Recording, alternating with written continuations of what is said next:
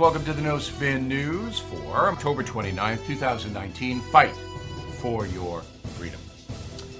Okay, now this is an important story. So, uh, 2018, the highest total of tax collected by the federal government ever, ever, one trillion seven hundred eighteen billion dollars from me, from you, from the American worker. I'm a worker. I'm in a union. One trillion seven hundred eighteen billion dollars, but they spent four trillion four hundred forty-seven billion dollars.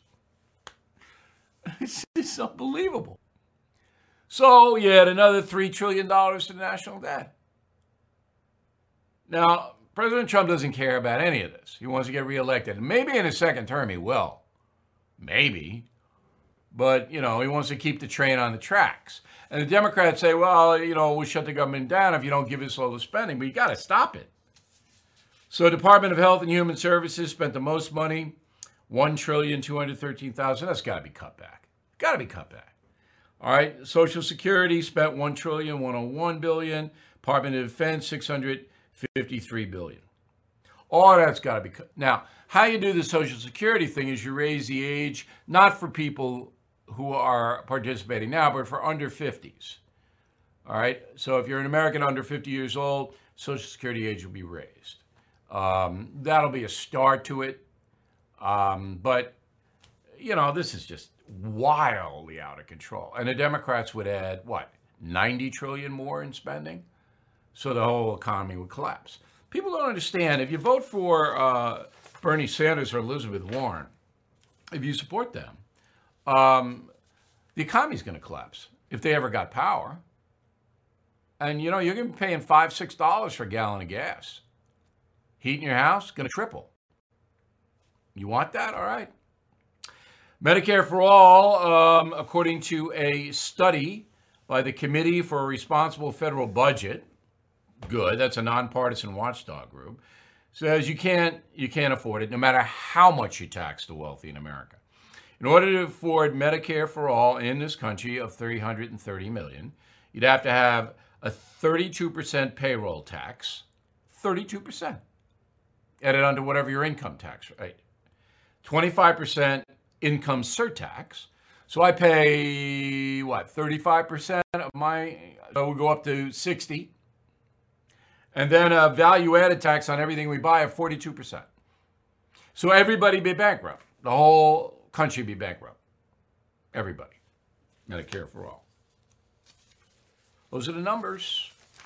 There you go.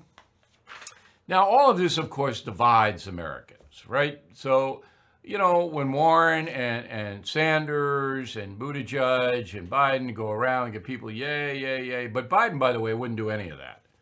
So just keep that in mind. And that's why the far left doesn't like Biden and the New York Times, Washington Post. They don't like because they know he wouldn't do it. Biden gets elected president, he's not going to do anything. He's going to sit there. Um, the others want to disrupt the whole system. So it used to be um, I enjoy debating, and you saw me on Fox News. Um, I uh, interviewed Bill Clinton a couple of times. I interviewed Barack Obama three times. I interviewed Hillary Clinton. I interviewed every Democrat you can think of, everyone. And I enjoyed it. And it was a back and a forth, a rational discussion. But now I don't think I could do that. I don't think I could have a rational discussion with Elizabeth Warren or Kamala Harris. I just could don't I can't have in my personal life if I'm in a position where somebody comes up to me and says, "Well, I'm a Elizabeth Warren supporter." Well, I'm curious about why, and, and then I ask certain questions. But I don't debate. I don't try to persuade the person that she or he is wrong in supporting uh, Senator Warren because it's useless to do that. In my opinion, anyone who would throw in with the socialists is so far away from my way of thinking that there's never going to be a detente, ever. Now, I don't hate those people. I think that they are misguided, and I certainly think the candidates are dangerous. So if you're supporting a dangerous candidate, you know, I, I don't really have a lot to say to you. Again, I can't persuade them, because they're so far out there with the income inequality and the race and the white supremacy and the country's bad and slavery impacts everything and the reparations and the open borders and, and I mean, it's just so beyond my belief system that I can't find any common ground. That didn't used to happen to me. And you guys know it. I mean, you saw it. Oh, oh just Google me and any Democrat, and it'll pop up and you'll see the interaction. You are listening to a free excerpt from BillO'Reilly.com's No Spin News broadcast, where you can actually see me. We'll be right back after this message. Everything is expensive these days, you know that. The government is printing trillions of dollars and consumer prices higher than ever. If the government continues its printing and spending, the dollar could continue its free fall and lose its coveted role as the world reserve currency. Let's hope that doesn't happen. But there are a few things you can do right now. American Hartford Gold can show you how to protect your money, your retirement, your hard earned savings against inflation by helping you diversify a portion of your portfolio into physical gold and silver. Start with a short phone call, and they can have physical gold and silver delivered right to your door or put inside your 401k or IRA. So please call or text them right now. Tell them Bill O'Reilly sent you. Call 877 444 GOLD, 877 444 GOLD, or text GOLD to 65532. Again, that's 877 444 GOLD, or text GOLD to 65532. Kamala Harris uh, not doing well, 5% in the polls. Uh, campaign is moribund, not going to get anything. I said she might be considered VP, maybe. But now uh, Senator Harris is saying, well, she knows the reason why she's not doing so well. Go. I have also started to um, perhaps be more candid, talking about what I describe and what I believe to be the elephant in the room about my campaign. What is that? Electability. What do you mean? Electability. You know, essentially, is America ready for a woman and a woman of color to be president of the United States? America was ready for a black man to be president of the United States. And this conversation happened for him. There is a lack of ability or a difficult, a difficulty in imagining that someone who we have never seen can do a job that has been done, you know, 45 times by someone who is not that person. Well, that's the biggest bunch of malarkey. How about that word? I've heard in quite some time. Number one, the Democratic Party would be thrilled, thrilled to embrace uh, a black woman as their candidate. They want that. Being white works against Biden and Sanders. Okay? So that's the first thing. Number two, the reason Kamala Harris's campaign is nowhere is because she's a bad candidate. She is. I mean, nobody knows what she's talking about, has no charisma. Um, her record as Attorney General of California is abysmal. Um, she can't explain why she did what she did in that state. I mean, you know, come on. It's not because you're a woman of color, Senator.